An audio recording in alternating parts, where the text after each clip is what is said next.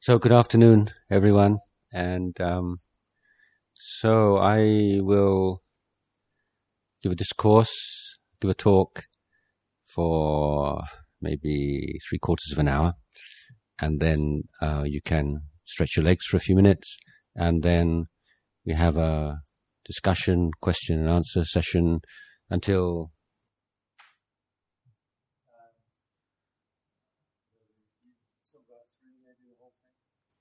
till three. Okay. Right. So.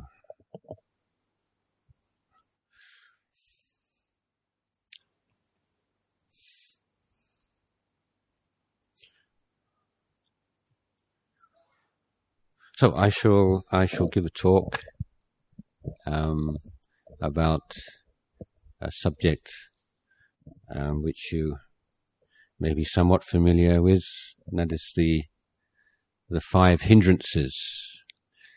Um, so, uh, what is um, wisdom?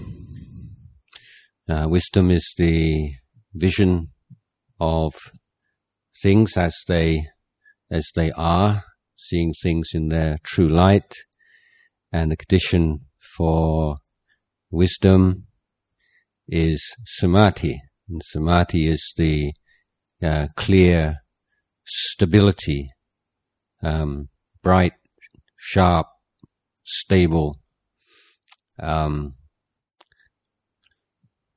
state of mind in which the habitual tendency to move towards or move away from phenomena is um, temporarily annulled or anesthetized, and that samadhi is dependent upon a stream, a continuous stream of mindfulness, uh, which in turn is based upon right effort.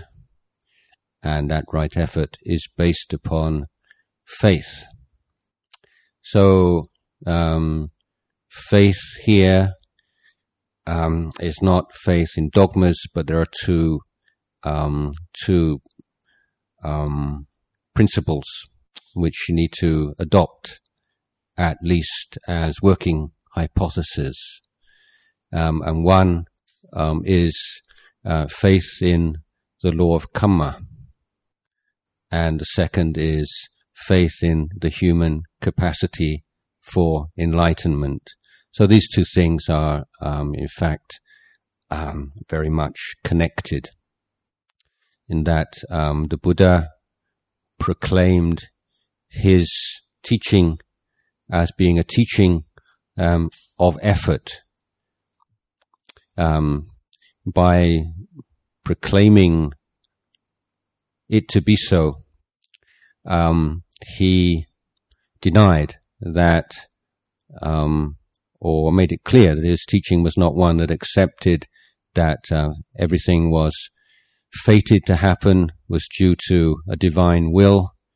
Um, things don't happen um, um, at random, but uh, there is a constant flow of change, um, which is um, dependent on causes and conditions. And in the moral sphere, in the human sphere, it means that um, uh, human actions are meaningful. Human actions are meaningful because they have results which harmonize with the ethical nature of those actions.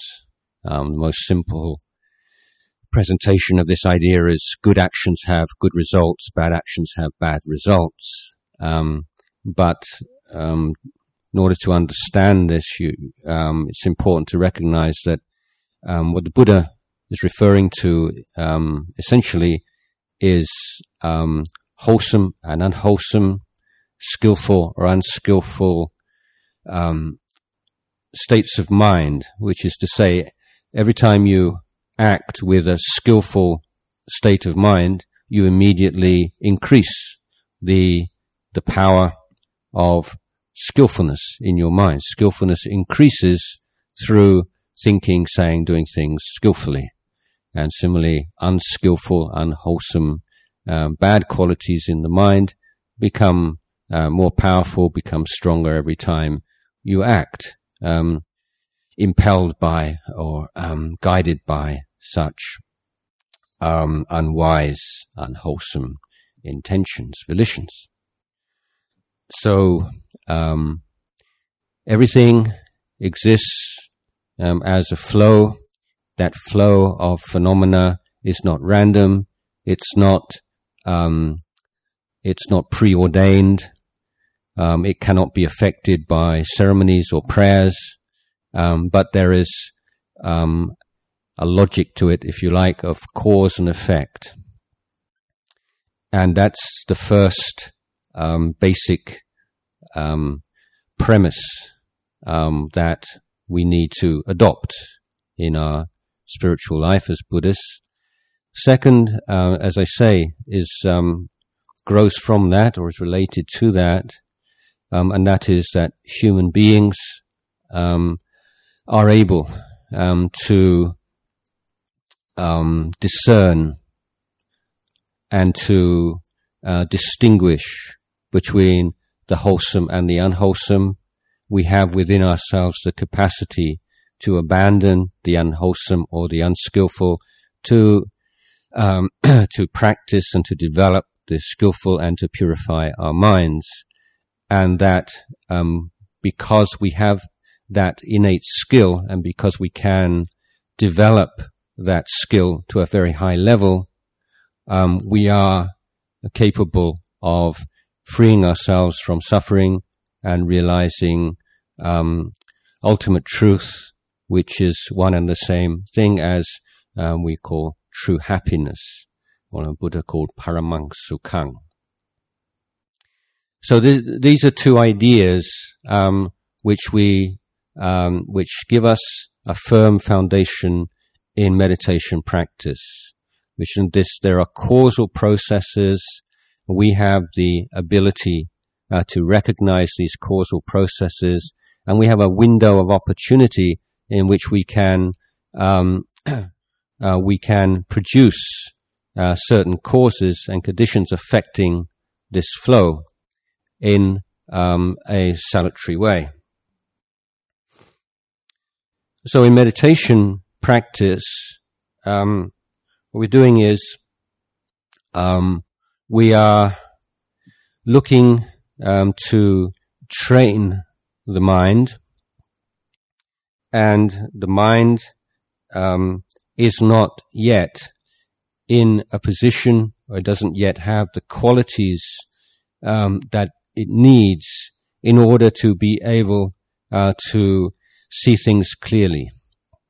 So this is our um, intention. Uh, we are practicing in order to create the conditions for a clear understanding of the way things are.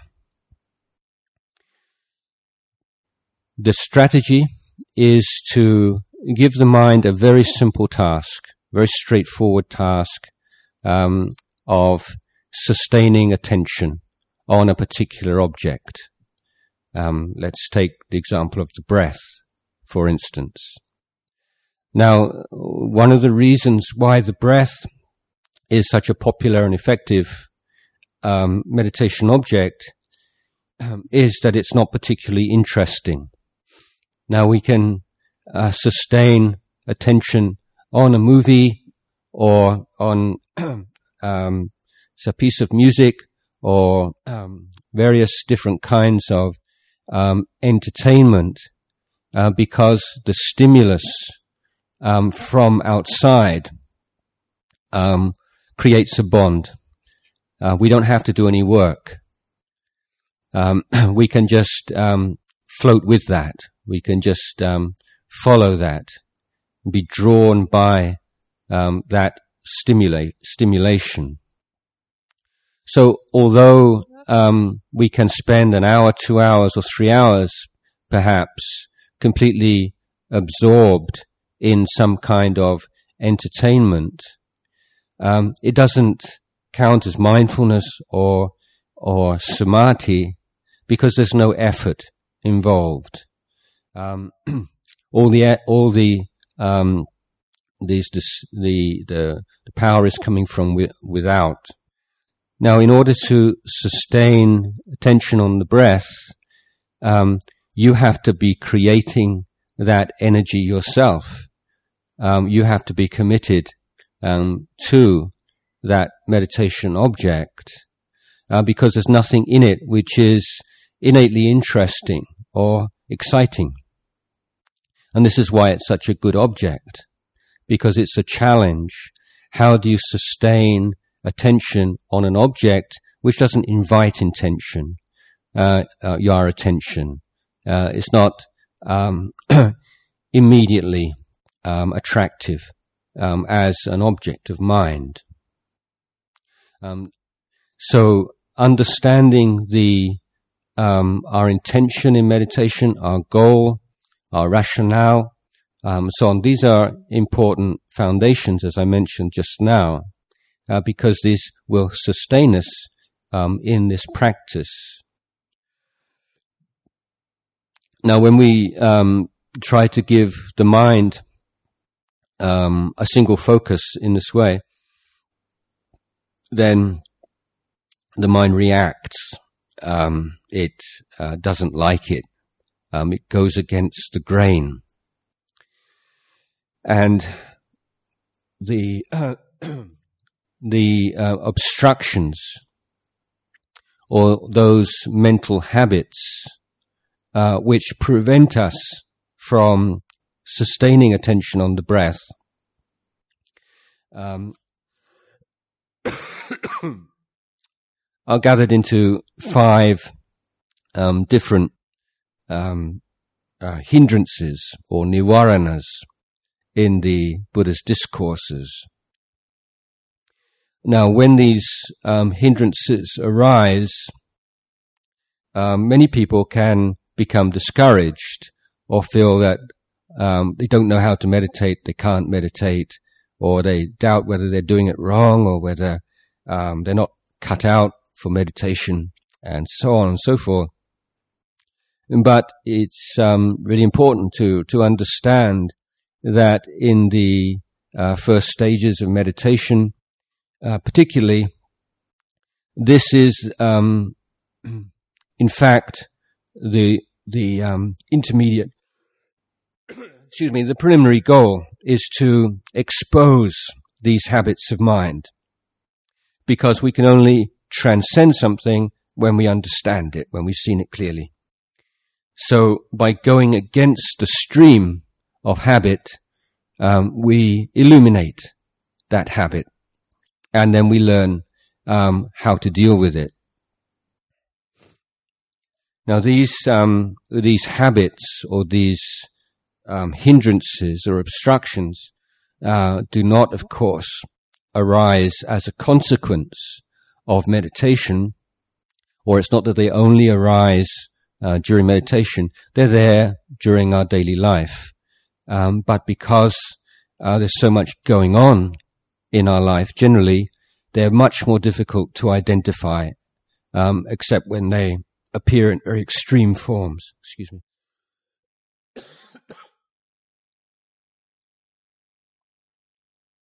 So, just as if you want to um, uh, follow a moving object on a screen, uh, you make a, a blank screen um, to make that job easier, then uh, formal meditation uh, requires us to simplify everything, to take a particular posture, um, and to close our eyes or to shut down as much um, extraneous information, sensory stimulus as we can, um, in order to be able to track uh, the movements of the mind uh, more easily.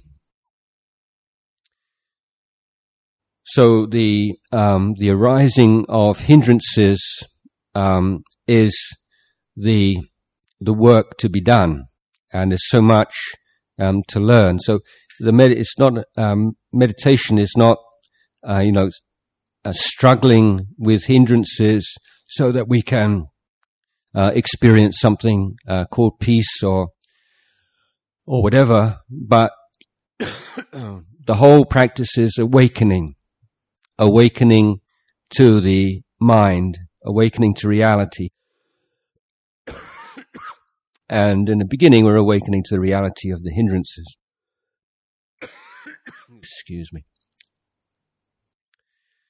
So the, these five hindrances, um, we can go through them one by one. And the first one is um, the will towards uh, sensory world of forms, sounds, odors, tastes, um, physical sensations, ideas, and um, we. Um, I think that um, you know a phrase that comes to mind with um, sensual um, uh, desire or desire towards objects of sense is basically better the devil you know than the devil you don't, or uh, most basically, something is always better than nothing. Um, so, um, if you have a, uh, if your mind um, wanders off into some particular theme, it's not just running around wildly, um, but it settles into something. It might be a thought of of food, uh, thought of um, some entertainment, um, so um, thought of sex, thought of anything that is uh, enjoyable. The moment we think of that thing, we can just settle into it and enjoy it. Um, and that's a refuge for um, the unenlightened mind. And when we can't escape from the unpleasant or the um, the frightening or the unknown uh, physically, we seek to escape it mentally.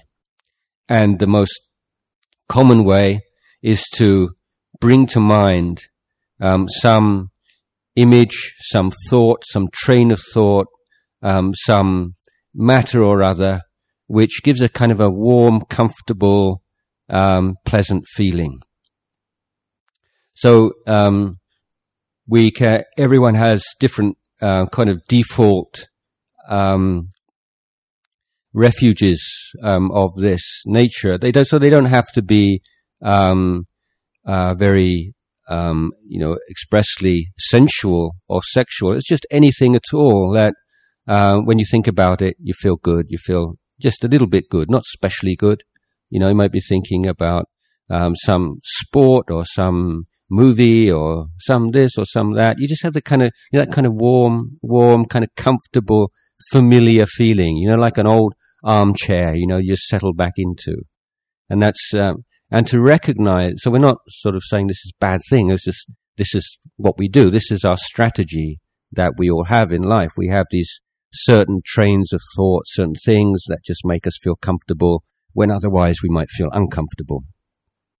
So um, we're by giving the mind a job to do, to to keep it on the object, then we're exposing this, we're recognizing this. Oh yeah, I do this a lot. You know, uh, when I feel uncomfortable or bored or sad or something, um, just try and think of something which cheers me up or makes me forget that thing for for a while. So in meditation, uh, the breath not, as I say, immediately entertaining, interesting, and um, for all, so all meditators, um, there's a moment where you get bored. You're not getting enough stimulation from the breath. It's not exciting and interesting enough. So the mind uh, looks for something more interesting.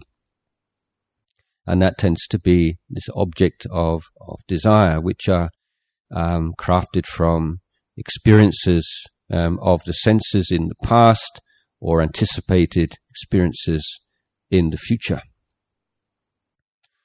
Um, so, um, one of the uh, uh, important ways in which we can prevent this from occurring um, is by um, creating a positive attitude towards the meditation object um, and creating um, a feeling of enjoyment or appreciation of the meditation object um, to uh, prevent the mind grasping onto feelings of dissatisfaction or um, boredom with the breath.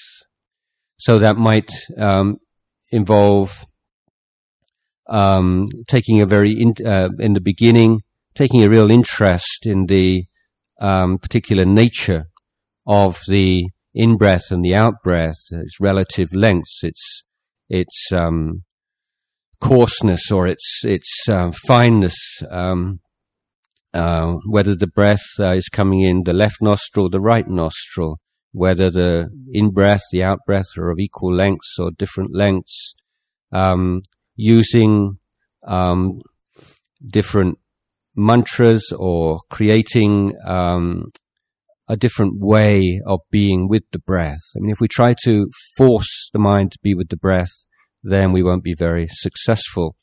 So we can consider it the practice of meditation of one of learning to appreciate like the subtle beauty of the in-breath and appreciate the subtle beauty of the out-breath. Because if we do look very closely, um, it is rather beautiful. It's just not, you know, immediately or obviously so. Uh, we can also use um, practice of loving kindness and uh, just create that, that sense of kindness and love and project that onto the sensation of the breath. Um, so, um, so we may, may consider the practice of one of enjoying the in breath, enjoying the out breath. So not looking at I'm concentrating on my breath because that immediately tends to bring up a sense of uh, tension and, and, and stiffness in the mind but uh, how can I enjoy, how can I appreciate this simple uh, experience of an inhalation? How can I uh, enjoy or appreciate the experience of an out breath? So in this way, by um, consciously um, seeking to find a way of relating to the breath in which you uh, you feel some immediate um, emotional uh, satisfaction, uh, you're cutting off the likelihood that the mind will wander off um, into the realm of memory and imagination. The other um, helpful um, feature uh, point here is to make a clear determination at the beginning of meditation session um, that you will not um, spend time thinking about this or thinking about that. If you've noticed that there are certain things that your mind tends to indulge in, tends to like to think about. Um, you've noticed this on a number of occasions. Then you just remind yourself, you know, this meditation, you know, you, you're not going to think about this, you're not going to think about that. So it's right, it's right there in your mind. So if uh, if your mind does start to move towards that uh, memory, um, that fantasy, that imagination, then the mindfulness um, uh, will come up much more quickly. Um, the second hindrance is of that of ill will. Um, and this, uh, again, is um, a very common uh, reaction to the frustration of meditation. And when we realize that we can't um, use willpower, we can't accomplish it in the ways that we can accomplish so many other tasks in the world.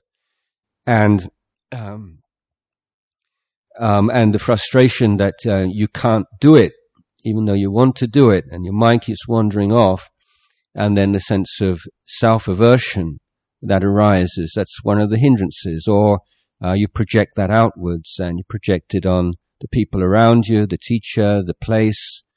Um, and this is a very um, useful opportunity to see the impersonal nature of ill will and how um, ill will, aversion and re- rejection and reaction arises and then seeks for an object. You know, we, the assumption is that there's something there deserving of ill will and the mind laps, uh, latches onto it. But often we can see the ill will arising first.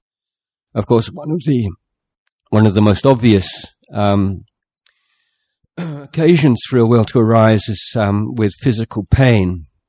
And um, meditation gives us the opportunity to see um, how much discomfort, physical discomfort, um, is uh, really a reaction against the pain rather than the pain itself. And learning how to um, distinguish uh, between physical pain and mental reaction to physical pain um, is one of the great um, uh, gains of meditation practice. So recognize uh, again this um, the the same uh, practice of creating an enjoyable and sustainable relationship with the breath um, will um, prevent ill will arising uh, to a certain extent. Um, being realistic and recognizing that this is a very difficult task and one which takes a long time um, and doesn't respond to our agendas and timetables, and just being um, uh, forgiving of yourself for not being able to do this in the way that you'd like to do it. Um, and um, with these two uh, first two hindrances, um, generally just coming back to the breath very patiently, recognizing a hindrance as a hindrance, and coming back very patiently and gently, firmly, uh, beginning again, again and again, um, is the uh, most basic and effective practice. But if um, one of these two hindrances arises um, continually and in one particular form again and again over a long period of time, then uh, it's necessary to uh, put down the breath and apply a particular antidote.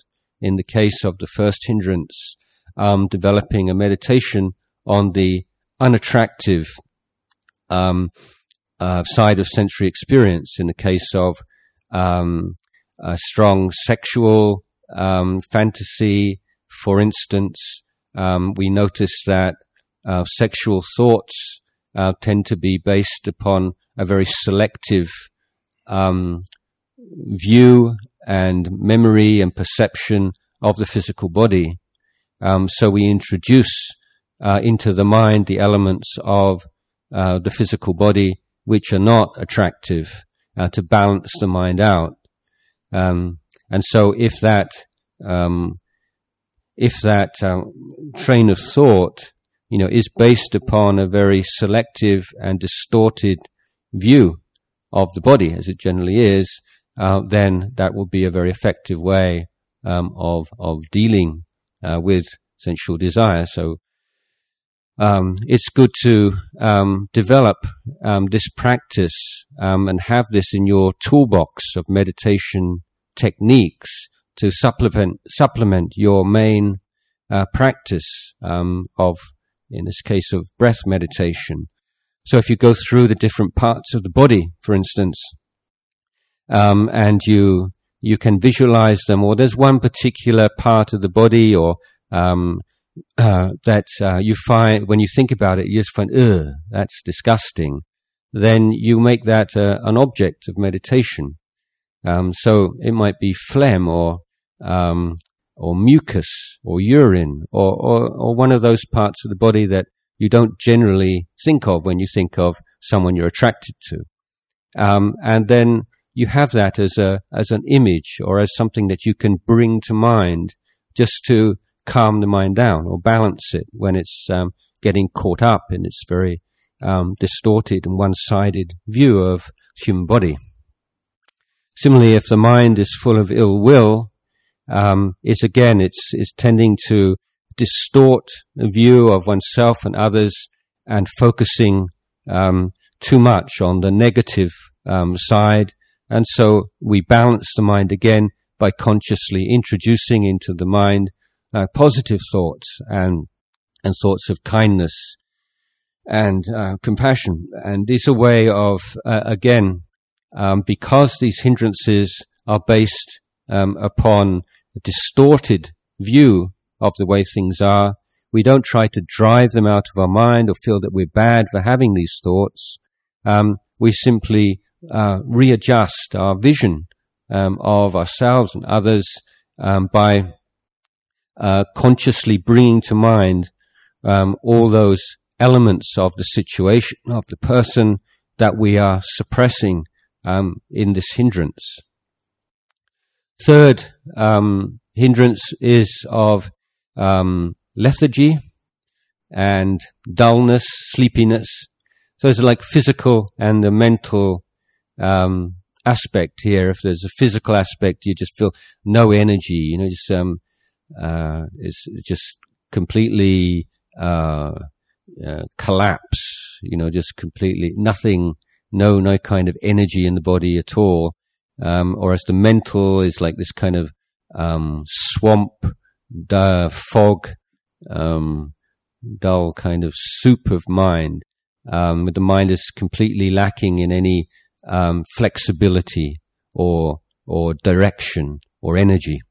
So the, these are um, different aspects of this chronic lack of energy, and this may be due to um, physical factors, it may be due to illness or lack of sleep, um, but um, we can observe that if we feel very, uh, we feel exhausted and run down or sleepy um, while we're sleeping, or while, excuse me, while we're sitting in meditation, and then we get up and we feel exactly the same, um, then it's probably a physical thing. But if you only feel like that while you're meditating, and then you wake up and you you you get up and you're you, you know just normal, you don't feel that way, then it's most likely a hindrance. The hindrance um, has many different causes. Uh, a few very briefly. Again, if we are, and uh, I think it's uh, very common these days to be overly stimulated. Um, there's just so much going on and so much to attend to in our life, very, very busy life, um, that when we radically cut down um, our, uh, our, our um, interest, and particularly just to one object, to a not particularly fascinating inhalation and exhalation, um, the mind can't cope with this sudden reduction of um, information. The only time that that usually happens um, is when we go to sleep. So the brain tells us, "Oh, it's time to go to sleep." Um, so in in some cases, the, if you're struggling with this uh, hindrance a lot, um, and and this applies to the next hindrance also, um, then we need to look at our daily life and whether we need to simplify and reduce the amount of information and stimulation in our daily life so that we're not addicted to that level of um, things going on that we can't deal with a sudden reduction from it. But there's also um, a case where we have this idea of peace, um, that meditation will take us into this uh, beautiful, peaceful, uh, relaxed, calm state of mind and make that the goal of meditation. Um, and so after initially struggling with a lot of mental agitation, as that mental agi- if you persevere, that mental agitation um, re- becomes dim- much diminished, and a certain sense of ease um, and calm arises in the mind. Now, if you started your meditation with the idea that that ease and calm um, is the goal, or, or, that's what meditation is for, as meditation is about, then you will tend to um, grasp on to that reduction of um, mental agitation and lose your mindfulness and become dull and sleepy. So it's come from a, a wrong understanding and a wrong view of meditation. The word Buddha uh, means the awakened one. And so the, the essential feature of all Buddhist meditation techniques at every stage is the sense of wakefulness. So you're wakeful with regard to your breath, wakeful with regard to hindrances. And as the hindrances begin to diminish, you are wakeful, you are aware. Um, it's not a matter of just sort of settling back into that kind of uh, peaceful, pleasant state of um, uh, relaxation. So we're looking for a middle way between effort and relaxation and uh, constantly having to readjust uh, or recalibrate um, the, the um, intensity of our effort um, as the mind develops in meditation. so the um, the other thing uh, that can often happen um, is that if there is something very uncomfortable or something in our minds that we don't want to look at, we don't want to face, um, then as the meditation starts to get uh, close to that particular um, uh, that particular thing, that particular state of mind, then the mind just shuts down or shuts off as a way of preventing us having to be aware of that. So there are many different layers and levels of this particular hindrance, and in its more refined level, then um, you know many people would probably call that samadhi or meditation, um, but the uh, the, the the defining factor um, that um, distinguishes that kind of stillness from samadhi is is there's a stiffness in the mind. If the, if the the the quality of the uh, trained mind is is very firm and strong, but it's also uh, incredibly flexible. Um, and um, one of the um, qualities of the, the trained mind samadhi is that it's ready for work, meaning it's ready for the work of wisdom. So if the mind is, is still but it's stiff, then that's um, uh, and it's not um, the right um, path. It's still one of the hindrances um, present there. One of the similes for the mind, which is well developed, is of copper wire, which can be bent um, in any direction that um, we see fit. So the mind becomes like copper wire. If a mind is just like uh, butter and just out of the fridge, which you can't um, you can't put on your bread very well, then it's still a hindrance. Fourth one is agitation and um, remorse. So mental agitation, monkey mind, running here, running there, running all over the place. Um, I think you all know about that one. And so here's uh, how you deal with this one. If you uh, find the mind just going just going crazy and just catch it, you know, in the mind you have words and images, okay, uh, or only images or only words. Um, but if you can catch a word or a sentence, uh, or even an image, and then repeat it, consciously repeat it. So let's say the, um, well, let me say, uh, after we get out of here, go and um, uh, eat some noodles, and then you you catch your mind, and then you don't say stop thinking about noodles, go back and be with your breath, and uh, you, just um, catch your mind saying eat some noodles, and then you repeat it. You make it like a mantra: eat some noodles, eat some noodles, eat some noodles, eat some noodles, eat some noodles, and in a very short time you get bored with that, and you just let it go. So it's you're not sort of letting it go because you've got to be a good boy or a good girl and you should, really should be meditating. Um, but you let it go because you don't want it in your mind anymore. Um, and uh, another way um, is to imagine these words as written in water. So without you doing anything, your mind automatically uh, sees those words uh, dissolving in water. So you want a way of dealing with mental agitation in which you don't, it doesn't feel as like you're doing something, because that tends to make it worse. So these are skillful means of dealing with mental agitation. The second leg or the second part of this uh, hindrance is um, remorse, and that means going over and over again things you did that you shouldn't have done and things you, you shouldn't have done that you did, um, and feeling guilty. So uh, guilt is um, a hindrance uh, to peace of mind and wisdom, intelligence. Um, and it doesn't mean that you're responsible and you're a good person because you uh, you you keep um, telling yourself off or um, punishing yourself for something that you did in the past. Um, it's a sense of uh, recognizing this as a memory, um, and in the case that we have done unwholesome things in the past, and then we uh, the, the practice is one of um, taking responsibility, uh, revealing this to a good friend or a teacher, making amends wherever is possible, making a firm determination not to act in that way in future, and then to let go.